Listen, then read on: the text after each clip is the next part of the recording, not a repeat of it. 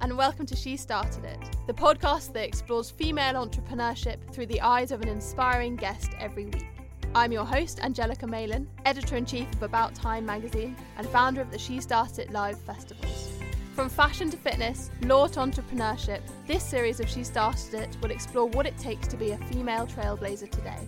Get ready to be totally inspired.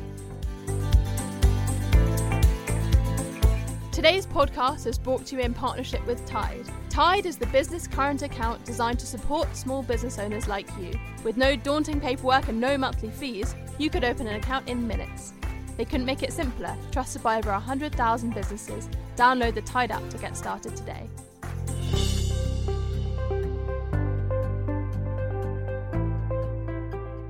Georgina Kirby is the co founder of Vine Health, a digital platform that leverages data science and behavioral science to help cancer patients track their treatments, understand their symptoms, and connect with others going through cancer. In empowering patients, the Vine Health platform gathers real world patient generated data that is crucial to pharmaceutical drug development, licensing, and reimbursement. In short, the app is designed to help more people maximize their physical and mental well being during cancer therapy. Having completed a master's in medical robotics at Imperial College London, Georgina went on to work as a data scientist for McLaren Applied Technologies and as head of data science for touch surgery before meeting her co-founder Raina Patel.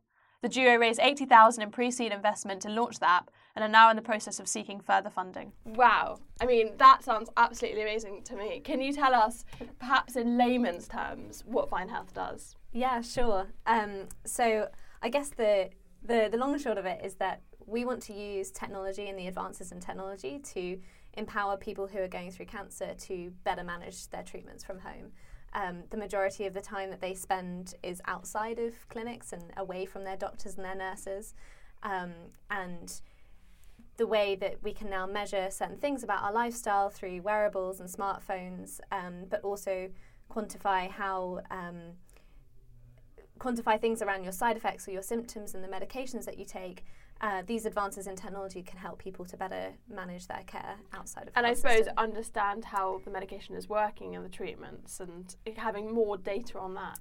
Absolutely. So, um, actually, what what Raina and I believe and what, what we know from our research is that the way um, a person behaves in their everyday life, so how much exercise they do, how much sleep they can get, how they take their medications, how they manage their symptoms and their side effects like pain, nausea, fatigue. Those things have the biggest impact on a patient's quality of life and on their survival in the long term. Um, and actually, those behaviours are really complex to manage when it comes to cancer treatment.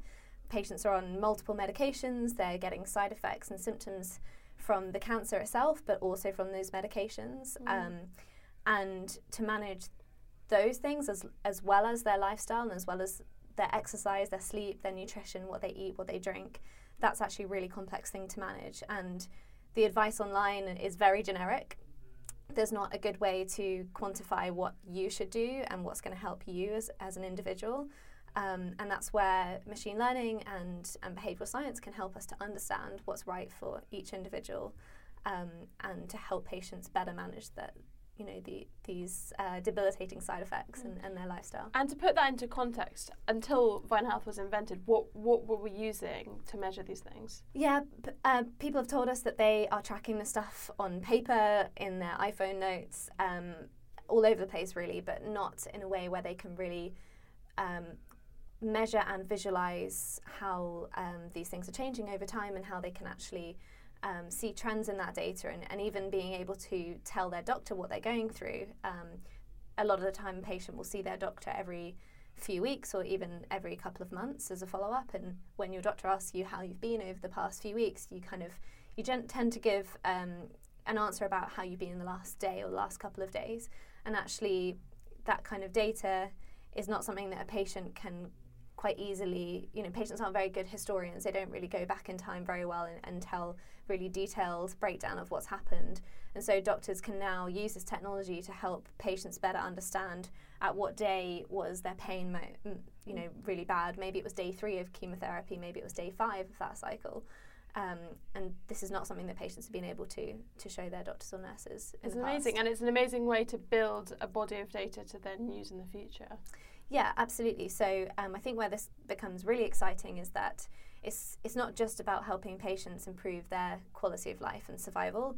Um, you know that that is one part, and if we can do that, then then that that's incredible. But what actually we can help to do is change the way that drugs and new therapies are developed as well. So this big body of data um, can is, actually really crucial to pharmaceutical companies and, and drug development companies um, because what they can do is start to understand how their drugs are affecting people's quality of life outside of clinical trials. Mm. Um, so drugs are developed within clinical trials at the moment. Um, shockingly, only three to four percent of, of patients who are going through cancer ever get through um, and onto clinical trials and on, onto new drugs and new therapies. Um, so these drugs are developed for a very narrow part of the population. They're not developed for the 96% of, of people out in the population. And so that means that drug companies find it hard to understand different side effects and symptoms that are associated with these new drugs. Mm. Um, and even um, having a diverse kind of clinical trial of, of different genders, different ethnicities, that's not something that um, pharmaceutical companies do very well. Um, and so I think what we want to be able to do with this big data set is understand how what the what the behavioural factors are in um, how people take their drugs, how they behave around them, what lifestyle factors are associated with certain um, side effects, and help to mitigate those really debilitating side effects that mm. stop patients taking their drugs and, and ultimately reduce their survival. Mm, absolutely fascinating. So I'd like to unpick this a little bit. Can we go back? Um, so I asked you um, in advance of this recording to provide me with a couple of turning points that led you to where you are, mm-hmm. where you are now. Um, will you tell me a little bit about the first one? Yeah, absolutely. So I think that the first one that really um, was a moment. Well, how do I say this? Um, so the first t- turning point that I, I wrote down and thought about carefully was I thought that I was destined for a career in banking or accounting. So I studied maths. Um, it was kind of the only real, the only couple of industries that ever came to speak to us and tried to recruit us into um, into their graduate schemes. And so I thought, yeah, great, I'm going to go and join a bank. And I went to work um, for one over three months in the summer, and it wasn't terrible, but it wasn't something that I really felt like I wanted to continue with and, and wanted to build a career in. Um, I found myself kind of picking up the newspaper or going online and reading articles that weren't anything to do with the financial markets. So I'd always read about new technology and I'd always read about healthcare.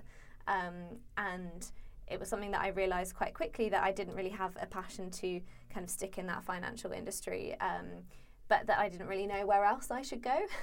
Um, so I think it for me it was really important moment to say no to something to rule to rule it out essentially.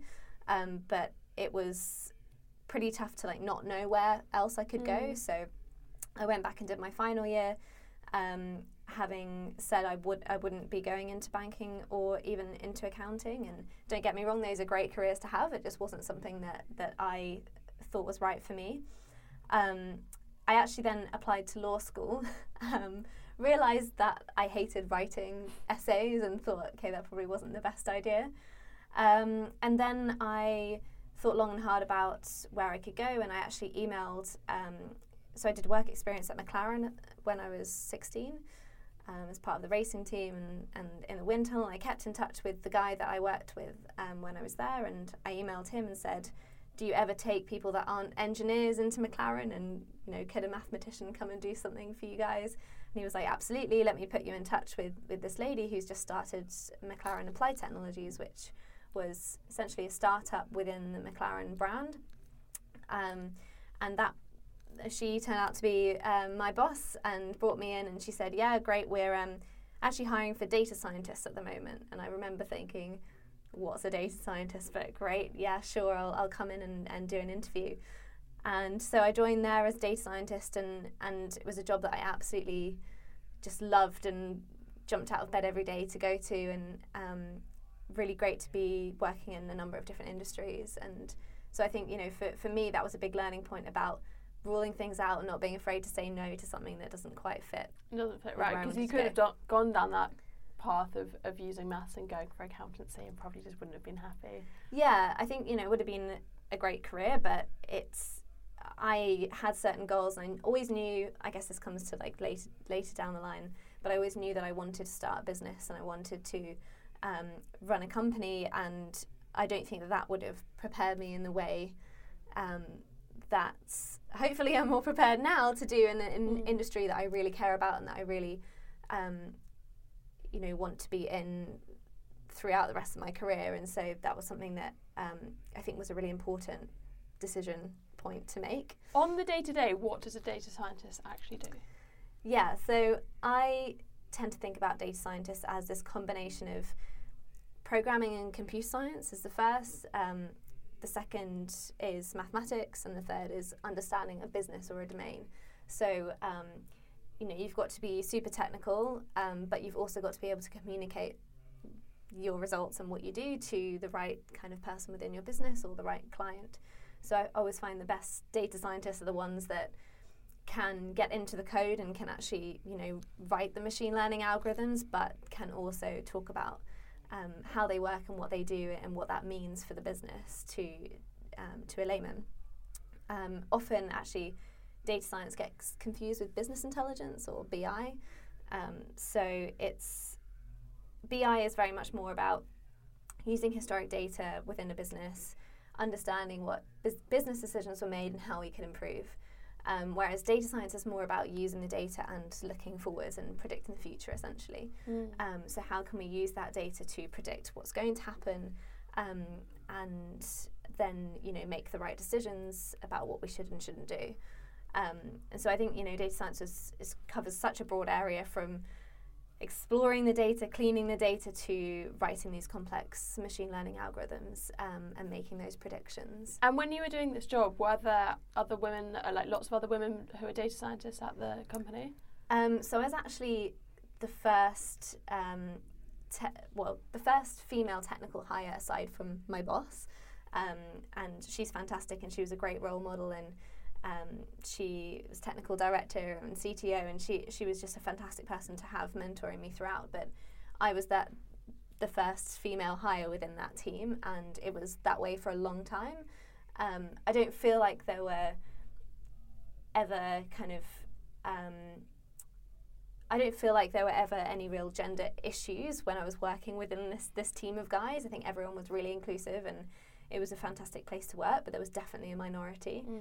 Um, and I think it's something that's changed a lot now at, at McLaren, and um, they're bringing in a lot more females. And I think just the, the nature of it coming from Formula One, they mm. got a lot more applications from from men. A lot of people came from the racing team into the applied technologies. Um, but I think they are really making an effort to hire a lot more mm. a lot more females, um, and it's important to do so because if you don't have many women in those roles and even women in leadership, you're going to find it hard to, to recruit. Mm. Um, Where do you think we're at with STEM at the moment? Like, do you think it's come a long way, or do you think there's still a lot to do with getting more women into those those areas?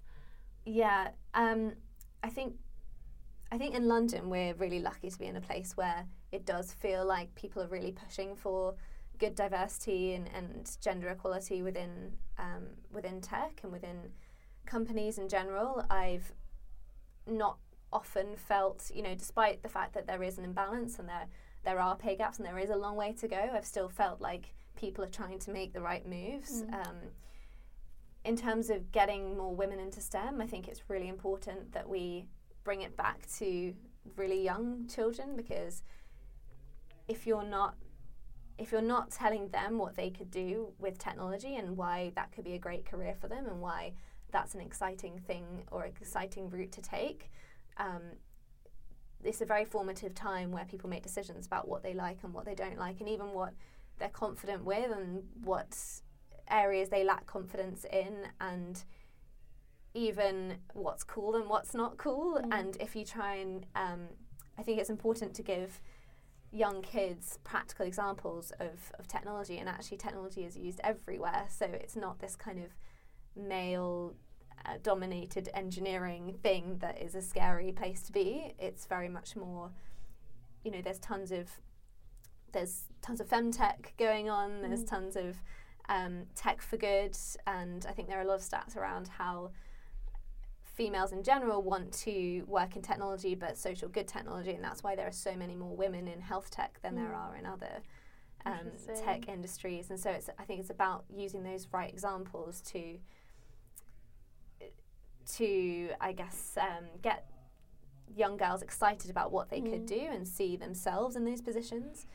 Um, do you think there was anything different in your upbringing that made you go into studying maths and wanting to go into technology? Ooh, that's a hard question. Because um, I'm just thinking that I feel like I was encouraged to do creative, like yeah. to, to do English, to do drama, and I don't, I'm not putting it on my parents, but I don't remember being particularly kind of advised that a career that included kind of math, science, would, would be as good an option. I didn't. Mm. I don't know. But then also my interests were naturally towards the creative yeah. stuff, and I ended up being a journalist. So it's not. Um, yeah, but I wonder if perhaps I was like subconsciously not encouraged enough yeah. to pursue those things, and I was kind of scared of those areas a little bit. Yeah, there's definitely a lot of. Um, I think it, a lot of it comes down to a confidence issue and something that. Um, you know, my mom always talks about the fact that she was terrified of of um, doing maths and that she didn't feel like it was something that she could do, but um, she absolutely could. And it was just something that no one ever encouraged her to do better at, and everyone told her that she couldn't do it. And actually, very early on in my schooling, I was told that I was a sweet little girl, but really I didn't know anything, and, and I couldn't really, I couldn't do any of the maths, I couldn't do any of the science. Um, and that was the point at which my parents were like, right, we're going to fix this. Mm. Um, and I moved to a school that had this great maths teacher, and I knocked on her door every single day, lunchtime, uh, break times, and I was like, I don't understand, I don't understand. And it was by far my worst subject. Um, and so I think having my parents push me to to try and change something that they fundamentally believe was not right. You know, how can a little like six year old how how can they know that this six year old cannot do maths mm. and um, is not capable. But actually, they really believe that that wasn't the case and that it was a case of um, being in the right environment and being encouraged in the right way, which is something that my mom hadn't really ever mm. had. Mm. Um, so I think that really made a difference, and that was the time at which I had this turning point around um, enjoying it and actually saying, "Oh, this is something that I can do, that I am good at, and I do enjoy it." And I think if I'd never enjoyed it, I wouldn't have ever gone into a career in maths or science or yeah. technology. Because so many people are overwhelmed by maths. The idea yeah. of like having to even add stuff up makes people sweat, you know. And yeah. I've often it's a bit similar to driving, I suppose, that you have a bad driving instructor and it can just totally knock your confidence, and you think I can't do this, and you, you build up the story in your head. Absolutely, and I think a lot of the time it also people joke about um, being terrible at maths, and it, f- it feels like a cool thing and it's almost something that people bond over. Oh, I I'm so bad at maths. Oh, me too. I'm also so bad at maths. But it's not, and, and I think that becomes an okay thing for girls to share, um, and it's something that people have a lot more potential than they realize, mm. and it's it comes down to a confidence thing and not being encouraged in the right way and not being supported to actually. Um, you know, to actually get better, and, and peop- everyone has that potential mm. to get mm. better, but it's a confidence thing, and it's about being encouraged in the right way. Yeah, um, absolutely. Yeah. Amazing.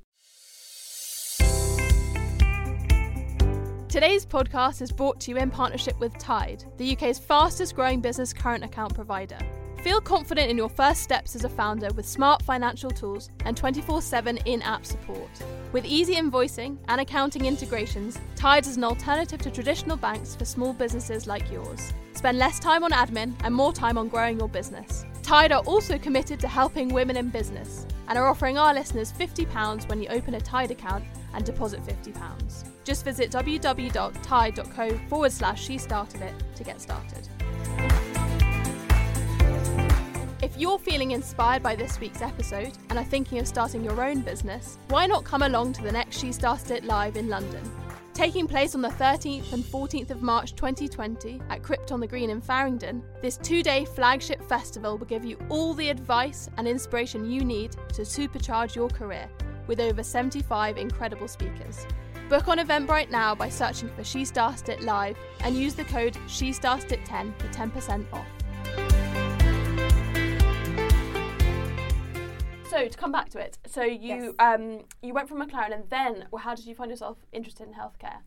Yeah, so I joined McLaren as a data scientist. Um, I worked on a number of different industries, um, from oil and gas to transport and, and rail, um, and then bits in healthcare as well. So I, we were using Formula One technology and applying it into different industries, and that's kind of um, how McLaren worked. And I remember people talking about how we can monitor cars around a track with tons of different sensors and and optimize the way that car goes around a track and we can do the same with patients and we can monitor them remotely and we can collect all this data about what they're doing and we can optimize the way in which um, their healthcare is delivered and the way in which you know they they receive certain treatments.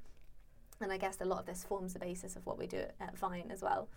Um, but I remember doing my first healthcare project and thinking wow this is we can really change people's lives here with technology and this technology that's used in this elite sport um, and I love Formula One, but it's not exactly kind of social good. but what we can use in Formula One can be applied into areas that can really make a difference for people's lives. Um, and at the time, I was working for, for this, this lady that I talked about before, um, D- Dr. Caroline Hargrove, and she talked about um, me becoming more of an expert in a particular field. And we talked a lot about um, advancing advancing my career within data science, but also within a particular industry. And and actually, um, she funded my masters um, in medical robotics at Wow. Imperial. Um, and that was something that I'm very grateful that, that she did because I definitely felt like I then became much more of an expert in a particular industry and, and in within data science and within machine learning. And that's something that allowed me to progress within certain projects that we did with our, with our clients, but also find a particular niche that I really wanted to follow. And it was, yeah, so, so having done that master's that, um, you know, McLaren funded for me, which was fantastic, that was something that really made me realize that I had this particular passion for healthcare and that I could use the skills I had and the technology that we were creating and apply that into an industry that could, could really make a massive difference. Um, so I went back to McLaren after finishing that master's and uh, took the research project that I was doing and we uh, tried to commercialize that with a number of our partners. And this is actually how I found my next role. Um, so, Touch Surgery, which is a startup now called Digital Surgery in London, I met the CEO there, Jean, um, and we talked a lot about what technology could do within um, within the health space, and this is particular within particularly within surgery. Um, and so I was he- kind of headhunted out of McLaren at that point into um, a role at Touch Surgery, where I was head of data science. So it was definitely the route that I wanted to take to focus 100% on healthcare and, and not be working across the different industries like I was at McLaren.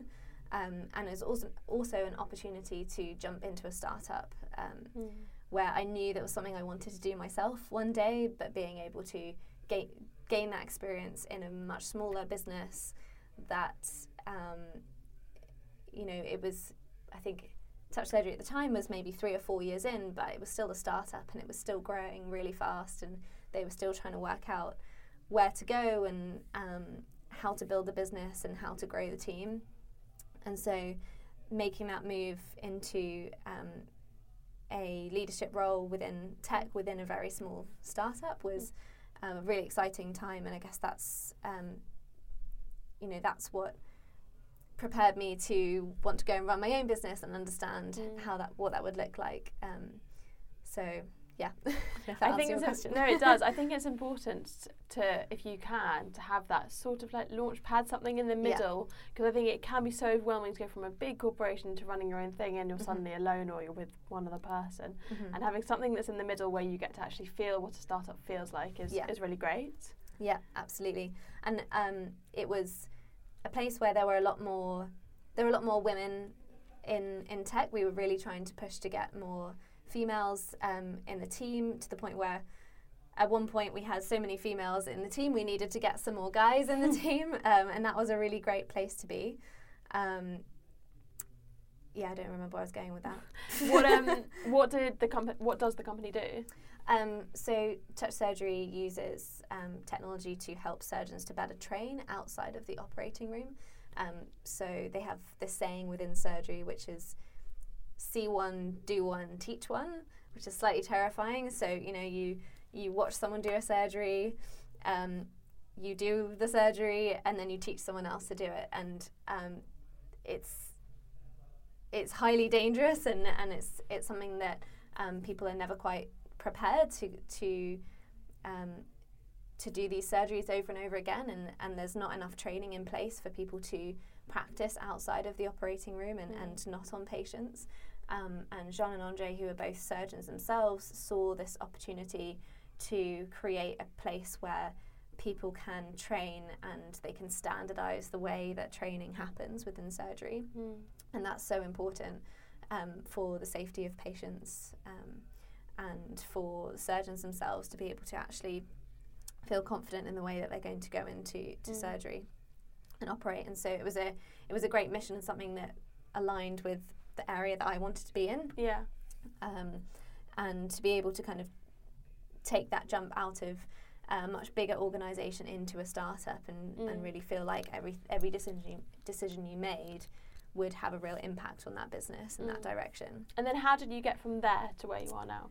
Um, so I was there for a couple of years and I had always been thinking about the things I wanted to work on um, within my company uh, and actually Jean, who is the CEO, he we always joked about the fact that uh, one day I would have a job like his and, and be running my own company and um, towards the end, we talked a lot about, you know, what I should be doing next. And um, he encouraged me to keep going and, and think about what my business could be and how I could launch that. And at the time, I had a few ideas of my own, but I didn't have a co founder to do that with. Um, and did and you feel like you had to have a co founder? I felt like it would be beneficial to have a co founder. And I think if the stats are around um, co-founder businesses or businesses with two founders are, you know, much much better above and beyond um, the stats for successful single um, founded businesses. Mm. And I think that comes down to having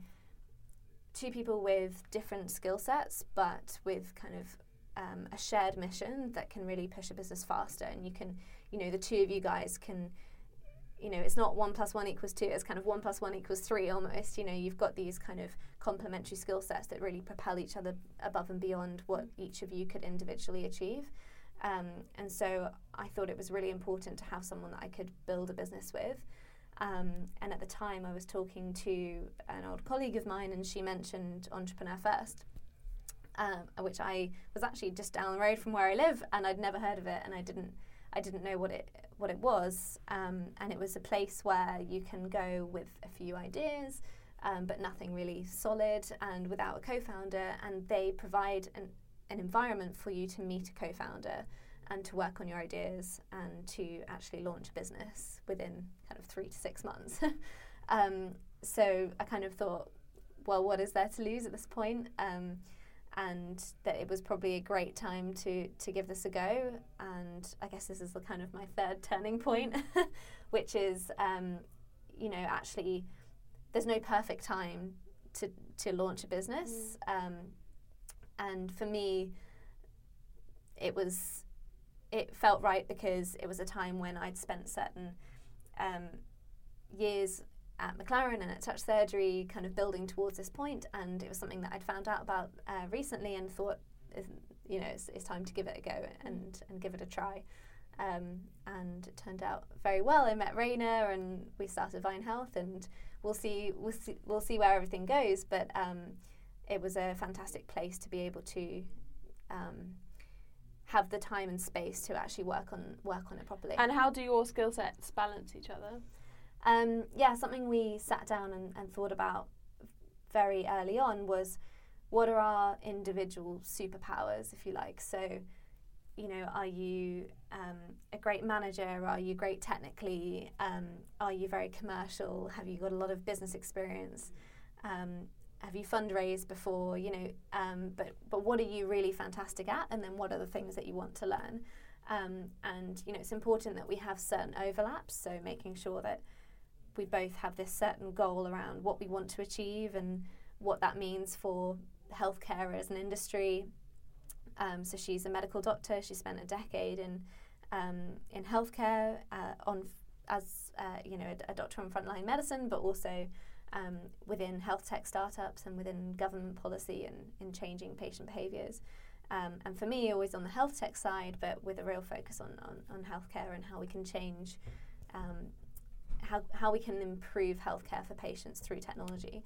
And so that overlap of um, that shared mission was really important, even though we have quite different skill sets. Mm. Um, so, you know, I'm very much more on the technical side. I really enjoy managing and building and growing technical teams and she really enjoys um, more of the commercial side and the business side and growing the business and, and fundraising and speaking to investors and clients. Um, and so that complementary skill set is really important for us mm. to, to have in our team. I wanted to ask about fundraising. So you raised 80,000 mm-hmm. already and you're looking to raise more. What's your experience been like with fundraising? And in particular, we know that it's more challenging for women to raise finances. Um, has that been any part of your experience? Yeah, um, so the fundraising that we raised initially um, was part of, of EF. So halfway through the program, we pitched for um, the funding, and so s- 16 companies um, out of 35 had, uh, got funded um, through EF.